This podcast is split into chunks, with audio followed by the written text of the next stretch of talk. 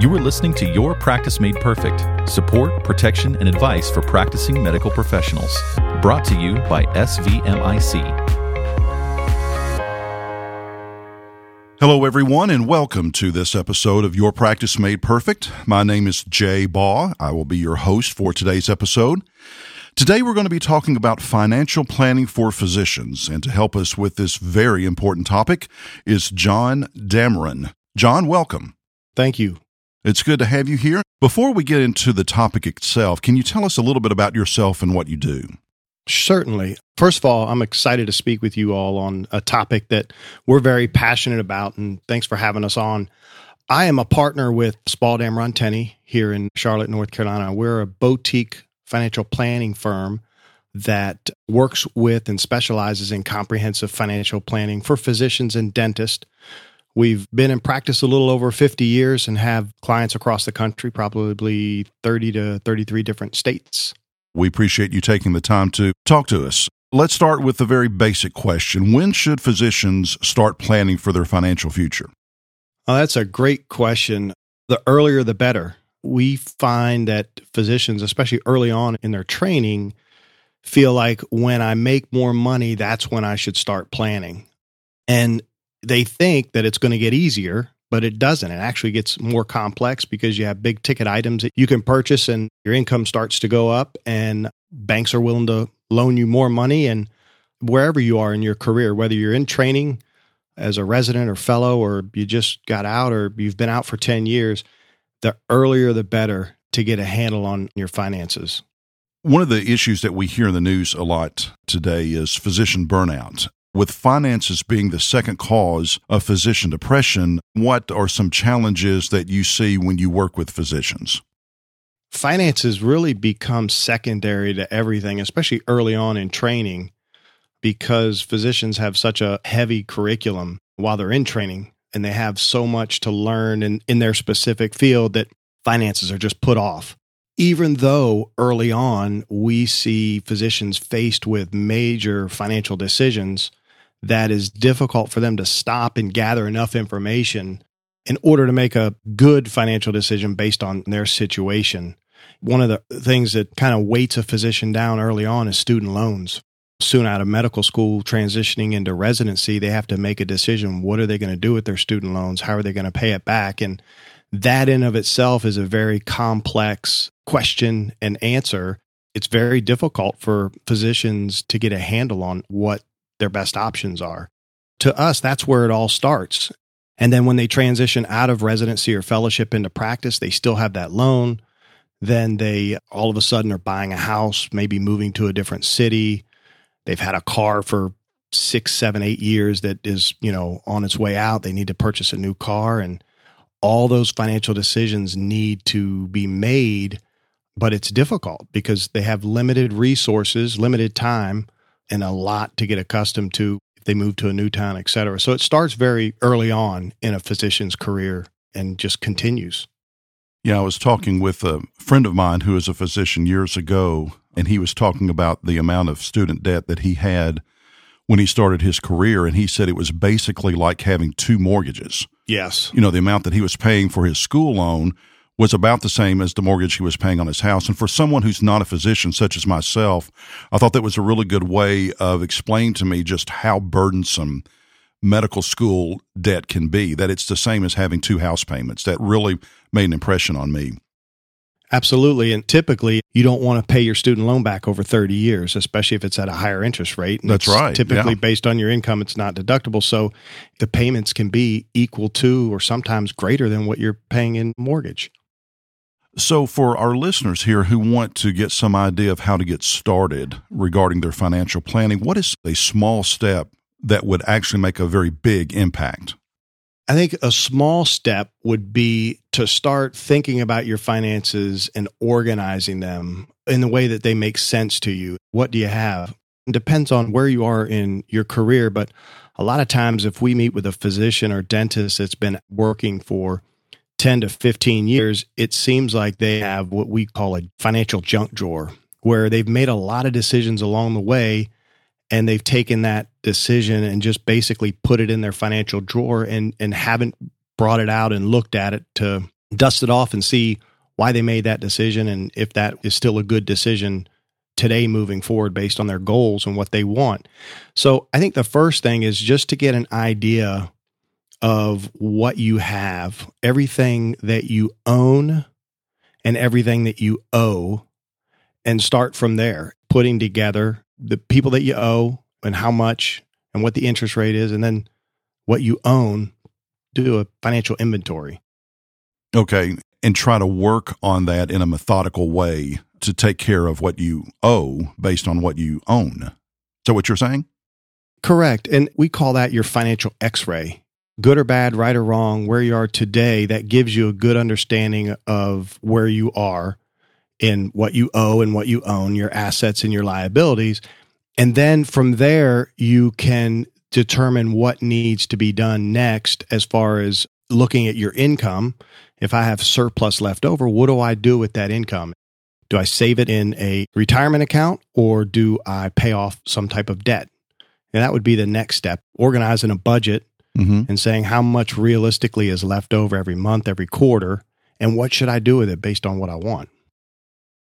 So, when you're talking to physicians who might be struggling with their finances, do you see any kind of an impact regarding their specialty or their income level? Does that have anything to do with the struggles that a physician might have with their finances? We see physicians across the board, no matter what their specialty is, struggle with finances, no matter what the income level is. However, if you are a orthopedic surgeon, you typically tend to have more challenges in that if you're not working for a hospital, you're working for a private group, you have a buy-in to the group or you might be able to purchase and buy into a surgery center. So typically physicians across the board struggle with finances, but then a lot of your specialties when you have the ability to buy into a surgery center that adds another level of complexity to your planning because sometimes these surgery centers that you buy into could be $350,000, $400,000. And that's a big buy in that typically has to be paid back between three and five years, depending on the loan that you get. So, how's that going to impact your finances in the goals and the things that you're trying to accomplish? Having to pay back that kind of a loan that quickly is obviously going to have an impact on anyone's finances. That's a lot of money to pay back in a short period of time. Absolutely. In addition to having a mortgage and having possibly a large student loan that you're paying back. Right. So, when it comes to finances, many times there's a dynamic going on with a physician that involves the spouse. What kind of challenges do you see between spouses and physicians when it comes to finances? Wow, this is a topic we could spend hours discussing. That's true, we could. I think the biggest struggle between spouses that we see is really them not knowing what their current financial decisions that they're making now, how it's going to impact them long term. So we typically see the default either we're not sure how our spending is going to impact our long term goals. So we're going to save everything we can save. And that's kind of one default that we see. Okay. And then the other default that we see is, you know what? We make a good income. We've been living on a resident salary, fellow salary for three, five, six, seven years. We're going to spend what we want to spend and have fun. And we make enough money where we can catch up later. Hmm. Okay. Later really never comes until it's possibly too late. Right. Another thing is interesting. One of the questions that we ask spouses is growing up, what's the one or two things that you learned about finances as you grew up, positive or negative? Because a lot of times we might not realize the impact that our parents had on the way we see and view finances and think about finances. If my parents were, you know, savers and they saved everything, typically the child is saving everything and concerned about finances. The opposite of that is they're spending everything. So we like to also talk to husband and wife and determine what was it like growing up? What was finances? Did your parents talk about finances, not talk about finances? And then eventually that's going to lead us into, you know, what would you like your kids to learn and know about finances? Yeah, that's a very interesting point that I had not thought of is how important it is when you're talking to physicians and their spouses about how they grew up and what their parents' view of money was. Because, as you said, that not only affects the goals that the physician and the spouse will have that might be different from each other, but it also impacts the communication that they're going to have between each other. Did they grow up in a home in which parents talked about finances, or was that something that you just didn't talk about in front of the kids? Right. So I can see where that will have sort of a multi layered impact when it comes to physicians and spouses because it not only affects what your goals are, but it affects the way you communicate as well. Absolutely. Absolutely. And it's very, very clear.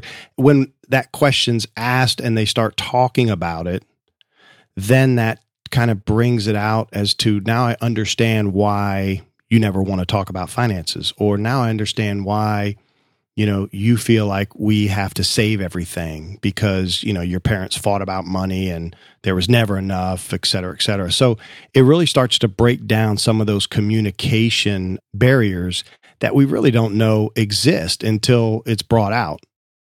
Right. Someone uh, who's outside of the marriage such as yourself consultants whoever it might be needs to be the one to ask that question because it's something that they may not even realize is there but someone who's in a position like you are can bring that out.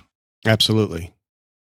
So, as we're getting ready to bring this podcast to a close, do you have any last minute tips or advice for our listeners who might be ready to dive into trying to get a better control of their finances?